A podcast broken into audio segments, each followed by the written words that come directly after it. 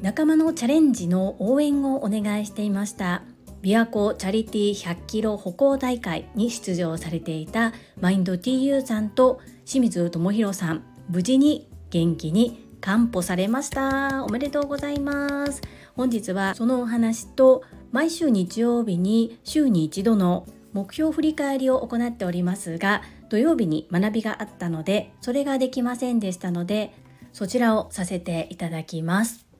この配信は声の祭典ボイシーフェスを応援し来年はスタエフも巻き込んだボイスフェスにつなげていくよう1万人動員を目指す日野武さんの提供でお届けしております。日野武先生2回目ですね。1週間の個人スポンサーありがとうございます。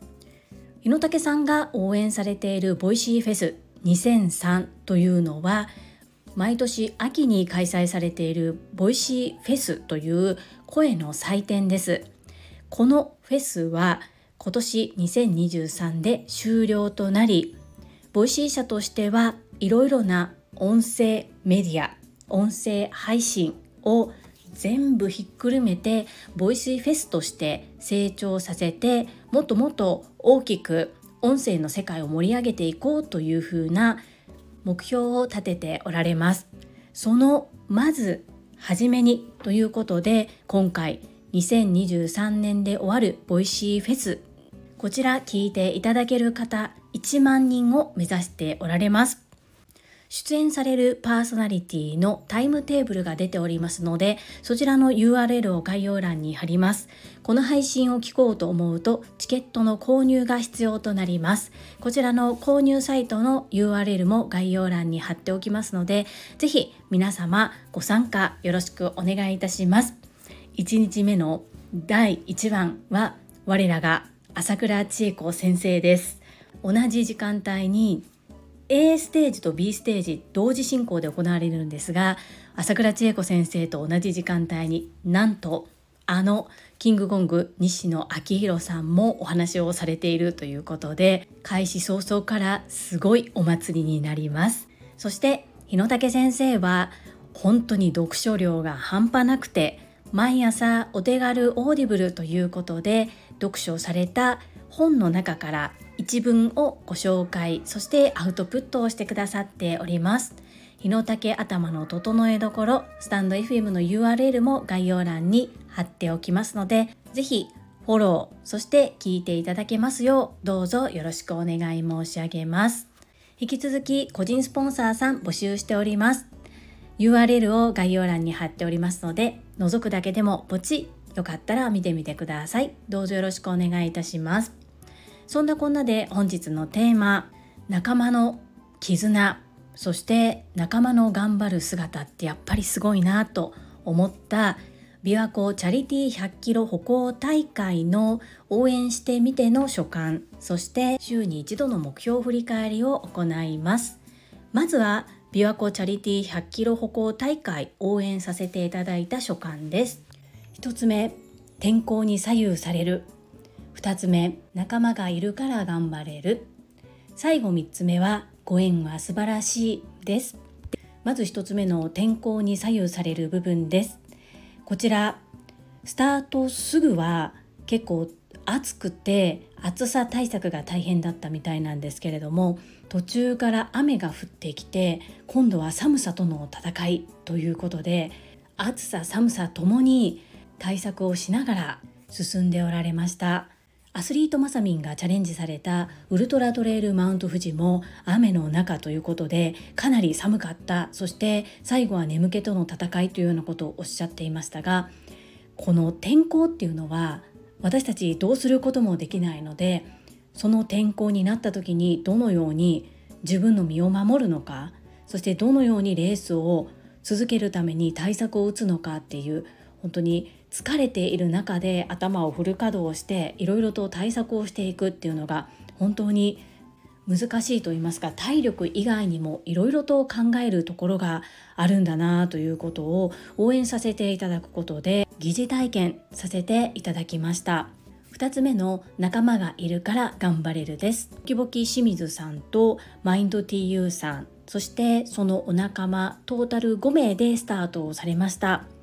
いろいろあり最終4名の方がゴールすることができてお一人の方は途中でリタイアということになってしまったんですがこれはもう体的にどうすることもできなくてリタイアというふうになってこの命の危険にさらされてまでこう頑張り続けるのはやっぱり違うなと思うんですけれどもそのリタイアされた方も自分の中で限界までは仲間と支え合って一緒に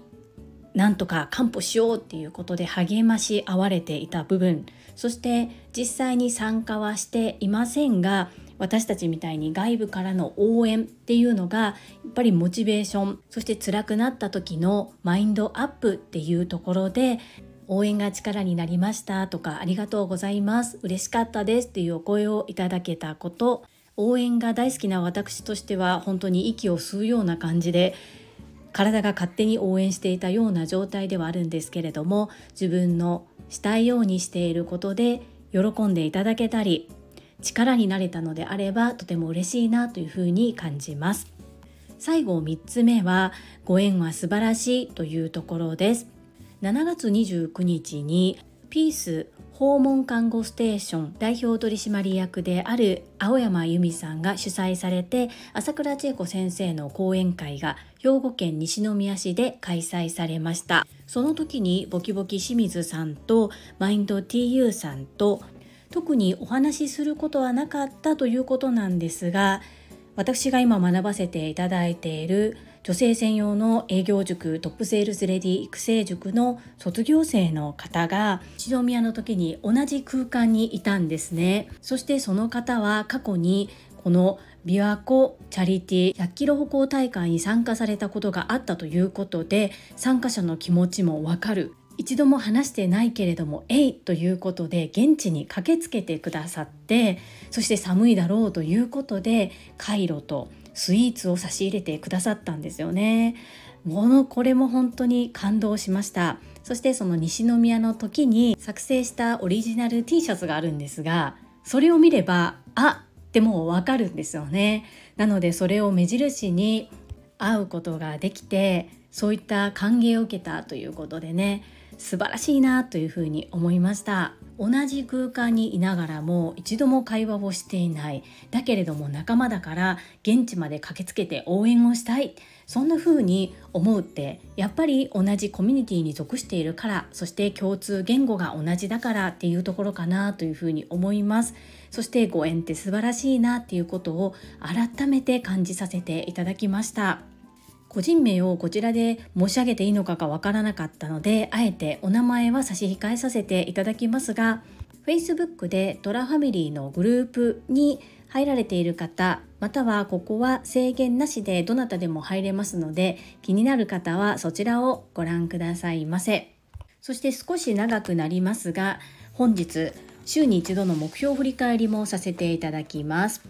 YouTube 講演家鴨頭義人さんの調べによりますと念頭に立てた目標を達成する方が19%未達成の方が37%トータル56%ということで44%の方は忘れている。これではもったいないということで1年間で成し得たい目標を週に一度どれぐらい進んでいるかという進捗を確認するというものです。私の場合は健康学び個人の活動というこの3つに分けてアウトプットをしております。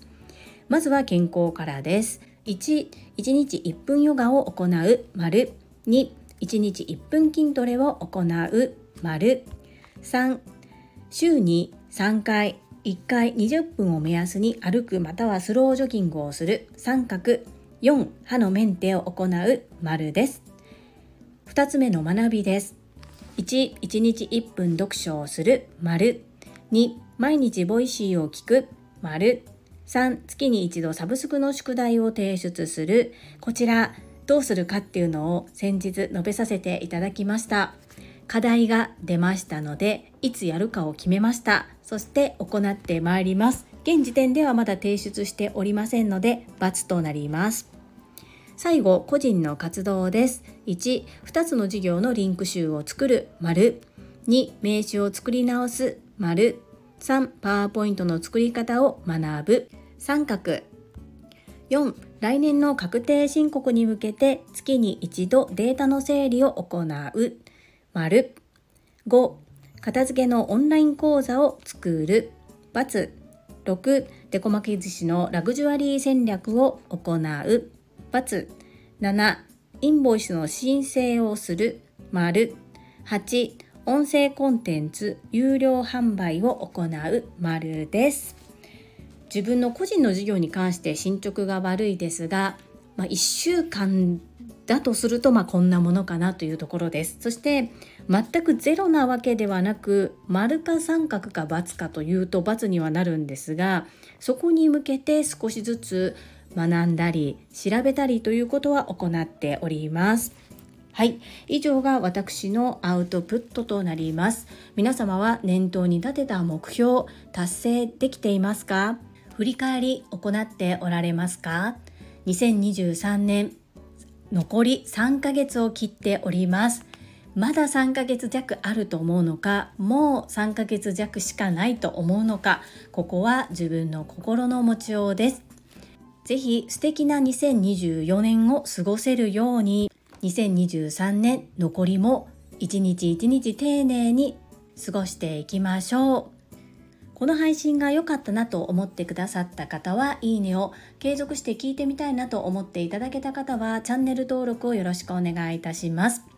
皆様からいただけるメッセージが私にとって宝物です。とっても励みになっておりますしものすごく嬉しいです心より感謝申し上げますありがとうございますコメントをいただけたり各種 SNS で拡散いただけると私とっても喜びますどうぞよろしくお願い申し上げます。ここからはいただいたメッセージをご紹介いたします。第782回アウトプット無敵になれる必殺技欧州和法とはこちらにお寄せいただいたメッセージです。こんにちは、石間みぴです。出ました。私も一番苦手としている欧州和法。ホテル対面スタッフは営業トークはそんなに必要な場面はありませんがクレーム対応の時お客様が言ったことを否定しないこれは大事なことだというふうに思いました実は明日クレーム対応の研修を行う予定でしたお客様の言葉を否定しないこれを盛り込んでお話を進めていきます樹里さん Thank you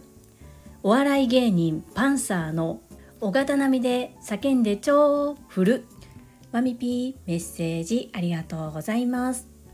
そうですよね。マミピはホテルで教育担当次世代のサービスパーソンを育てる。そういった役割を担っておられますもんね。そしてやっぱりクレーム対応ありますよね。朝倉千恵子先生から直接オンラインで欧州和法について教わるのは今回私にとっては2回目でしたがやっぱりこれを身につけているのと自然にできるのとできないのとでは全然コミュニケーションっていうものがガラッと変わるだろうなっていう印象を持ちました。そしてモノマネが得意ではない私にとってはかなり難関でした。全然叫んでなくてごめんなさい。はい。マミピメッセージありがとうございます。はい、いただいたメッセージは以上となります。皆様本日もたくさんのいいねやメッセージをいただきまして本当にありがとうございます。とっても励みになっておりますし、ものすごく嬉しいです。心より感謝申し上げます。ありがとうございます。最後に2つお知らせをさせてください。1つ目タレントのエンタメ忍者みやゆうさんの公式 YouTube チャンネルにて私の主催するお料理教室ジェリービーンズキッチンのオンラインレッスンの模様が公開されております。動画は約10分程度で事業紹介自己紹介もご覧いただける内容となっております。概要欄にリンクを貼らせていただきますのでぜひご覧くださいませ。2つ目100人チャレンジャー in 宝塚という YouTube チャンネルにて42人目でご紹介をいただきました。こちらは私がなぜパラレルワーカーという働き方をしているのかということがわかる約7分程度の動画となっております。こちらも概要欄にリンクを貼っておりますので合わせてご覧いただけると嬉しいです。どうぞよろしくお願い申し上げます。それではまた明日お会いしましょう素敵な一日をお過ごしくださいスマイルクリエイタージュリでした。